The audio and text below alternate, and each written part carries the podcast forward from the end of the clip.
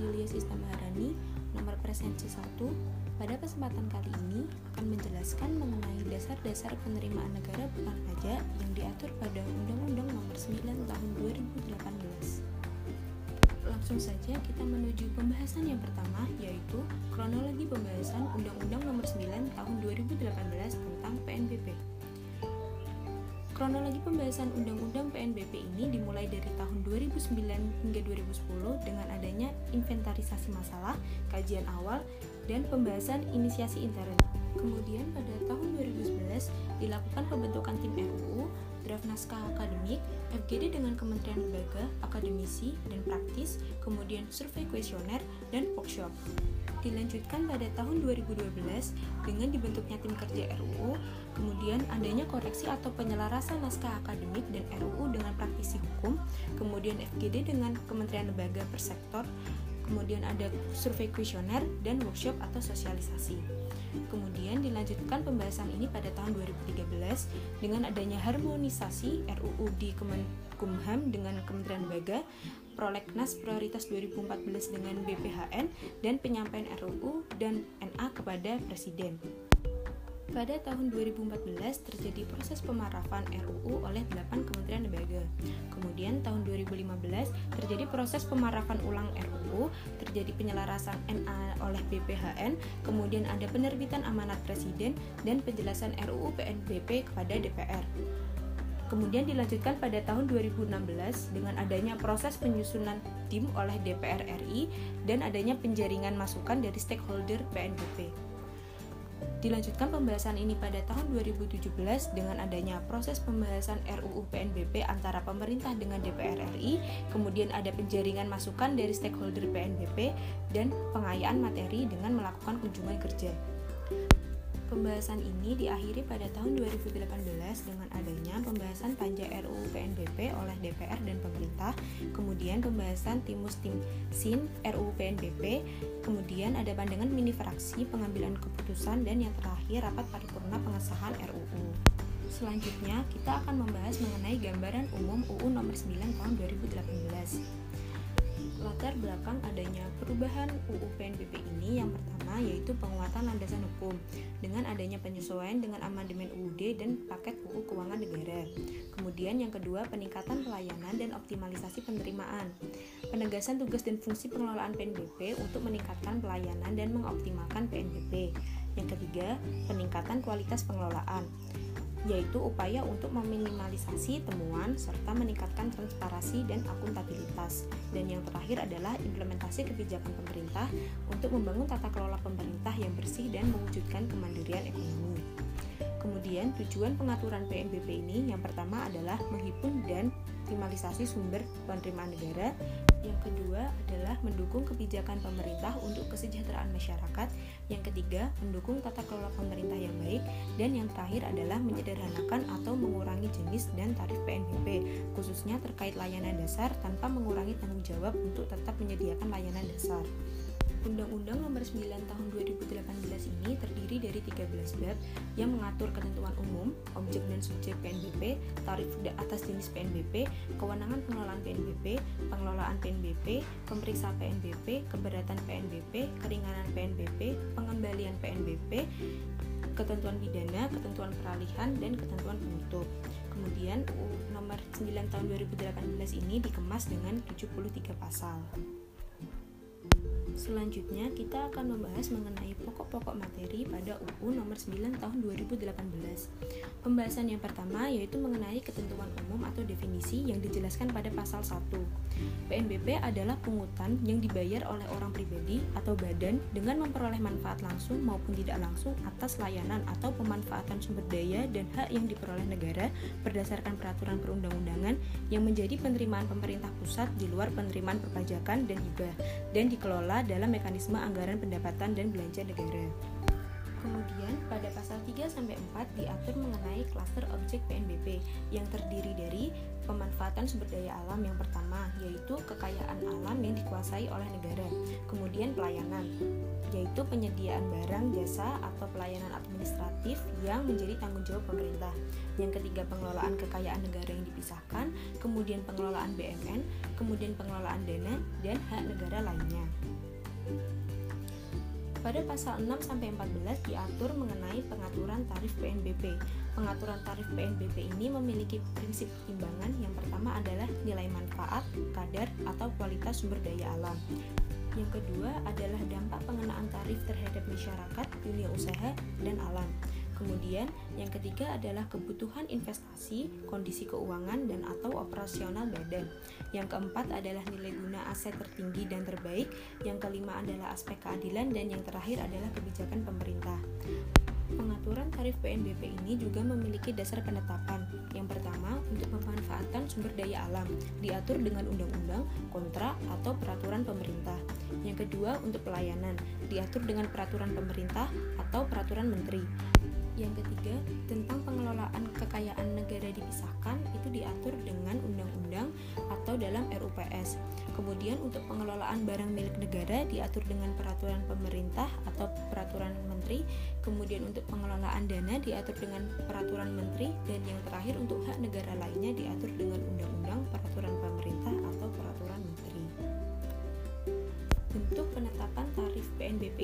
dibagi menjadi dua, yaitu spesifik atau tarif PNBP yang ditetapkan dengan nominal uang atau rupiah, dan yang kedua adalah ad valorem atau tarif PNBP yang ditetapkan dengan presentase dan formula.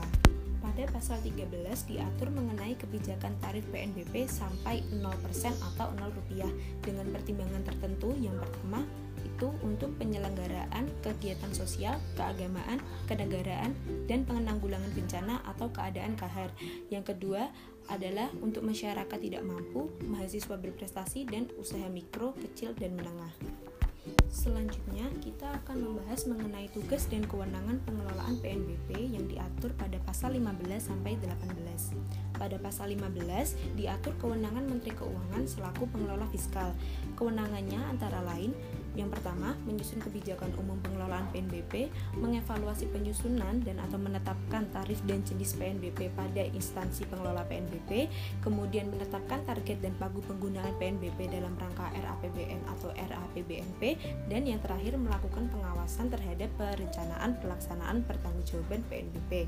Kemudian pada pasal 16 diatur mengenai tugas dan kewenangan pimpinan kementerian negara atau lembaga.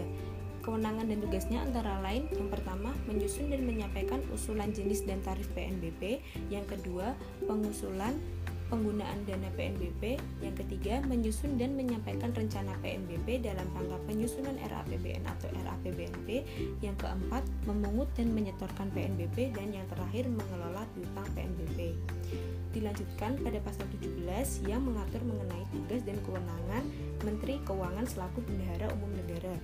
Selaku Bendahara Umum Negara, Menteri Keuangan berwenang untuk menetapkan PNBP tertentu, antara lain PNBP dari pengelolaan kekayaan negara yang dipisahkan dan PNBP yang perhitungan dan penetapannya membutuhkan earning proses, biasanya pada PNBP sektor migas dan panas bumi. Dan yang terakhir pada pasal 18 diatur tugas mitra instansi pengelolaan PNBP, yaitu membantu instansi pengelola PNBP melaksanakan sebagian kegiatan pengelolaan PNBP atau pemungutan, penyetoran, dan penagihan PNBP. Kemudian kita akan membahas mengenai pengelolaan PNBP yang diatur pada pasal 20 sampai pasal 46. Yang pertama yaitu perencanaan dengan adanya penyusunan RAPBN atau RAPBNP. Kemudian pelaksanaan. Pelaksanaan ini dengan adanya penentuan PNBP terutang, pemungutan, pembayaran atau penyetoran, penggunaan PNBP, pengelolaan piutang dan penetapan dan penagihan. Pengelolaan berikutnya adalah pertanggungjawaban dengan adanya penatausahaan dan pelaporan. Dan yang terakhir adalah pengawasan.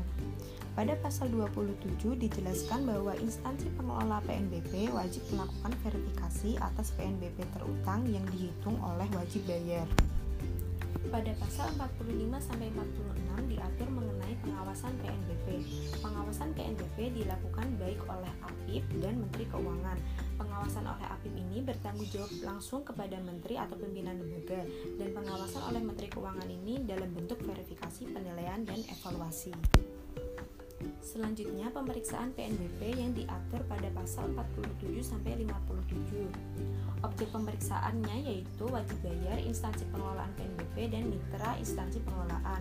Kemudian dasar pemeriksaannya adalah hasil pengawasan intern atau menteri, permintaan koreksi surat tagihan, pengembalian atau keringanan dan indikasi kerugian dan ketidakpatuhan. Kemudian inisiator pemeriksaan PNBP adalah instansi pengelola PNBP dan menteri atau menteri keuangan. Kemudian ruang lingkup pemeriksaan PNBP adalah kepatuhan pemenuhan kewajiban wajib bayar, pemenuhan ketentuan PNBP oleh instansi pengelola PNBP dan mitra instansi pengelola dan tata kelola PNBP. Pada proses pemeriksaan PNBP ini akan menghasilkan laporan hasil pemeriksaan. Selanjutnya kita akan membahas mengenai keberatan, keringanan, dan pengembalian yang diatur pada pasal 58 sampai 64. Yang pertama adalah keberatan PNBP yang diatur pada pasal 58 sampai 61 wajib bayar dapat mengajukan keberatan atas surat ketetapan kurang bayar, surat ketetapan nihil, dan surat ketetapan lebih bayar. Wajib bayar mengajukan surat keberatan kepada instansi pengelola paling lambat 3 bulan setelah tanggal surat ketetapan. Penetapan atas keberatan paling lambat dilakukan 6 bulan dan apabila wajib bayar tidak setuju atas ketetapan yang diberikan dapat mengajukan gugatan melalui pengadilan tata usaha negara.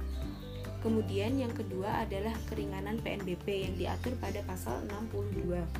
Keringanan PNBP ini dapat diajukan dengan dasar satu kondisi kahar, dua kesulitan likuidasi, dan tiga kebijakan pemerintah. Bentuk-bentuk keringanan yang diberikan adalah penundaan, pengangsuran, pengurangan, dan pembebasan.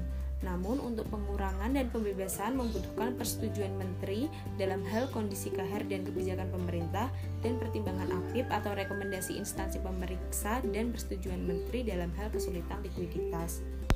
Selanjutnya pengembalian PNBP yang diatur pada pasal 63 sampai 64. Permohonan pengembalian PNBP bisa dilakukan atas dasar pertama salah bayar, kedua salah pungut, ketiga penetapan pimpinan, keempat putusan pengadilan, kelima hasil pemeriksaan, keenam pelayanan tidak terpenuhi dan yang terakhir adalah ketentuan perundang-undangan atas permohonan pengembalian PNBP, permohonan tidak lebih dari lima tahun sejak kelebihan bayar.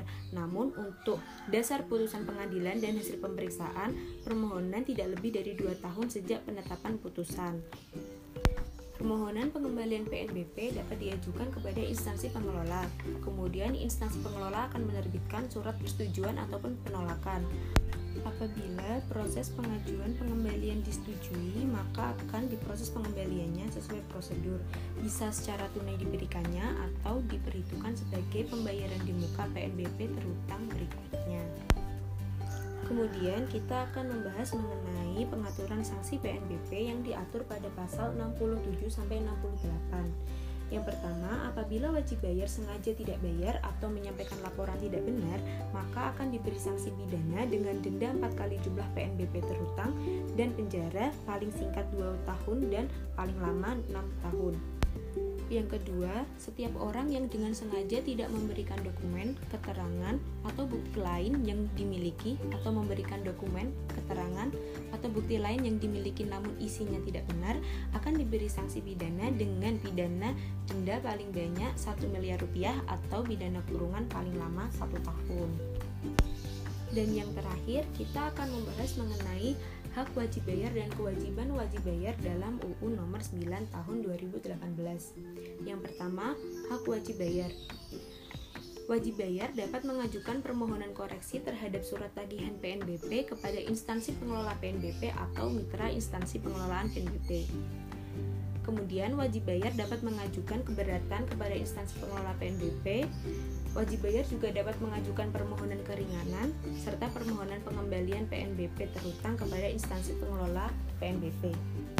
Selanjutnya adalah kewajiban wajib bayar dalam UU nomor 9 tahun 2018. Yang pertama, wajib bayar menghitung PNBP terhutang untuk PNBP self assessment. Yang kedua, wajib bayar membayar PNBP terhutang ke kas negara paling lambat pada saat jatuh tempo. Yang ketiga, wajib bayar yang menghitung PNBP sendiri wajib menata usahakan PNBP-nya. Yang keempat, wajib bayar menyampaikan laporan realisasi PNBP dan laporan PNBP terhutang kepada instansi pengelola PNBP.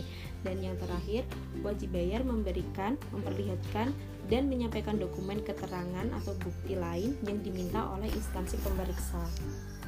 Sesi pembahasan mengenai PNBP ini akan saya akhiri. Mohon maaf apabila terdapat kesalahan kata. Wassalamualaikum warahmatullahi wabarakatuh.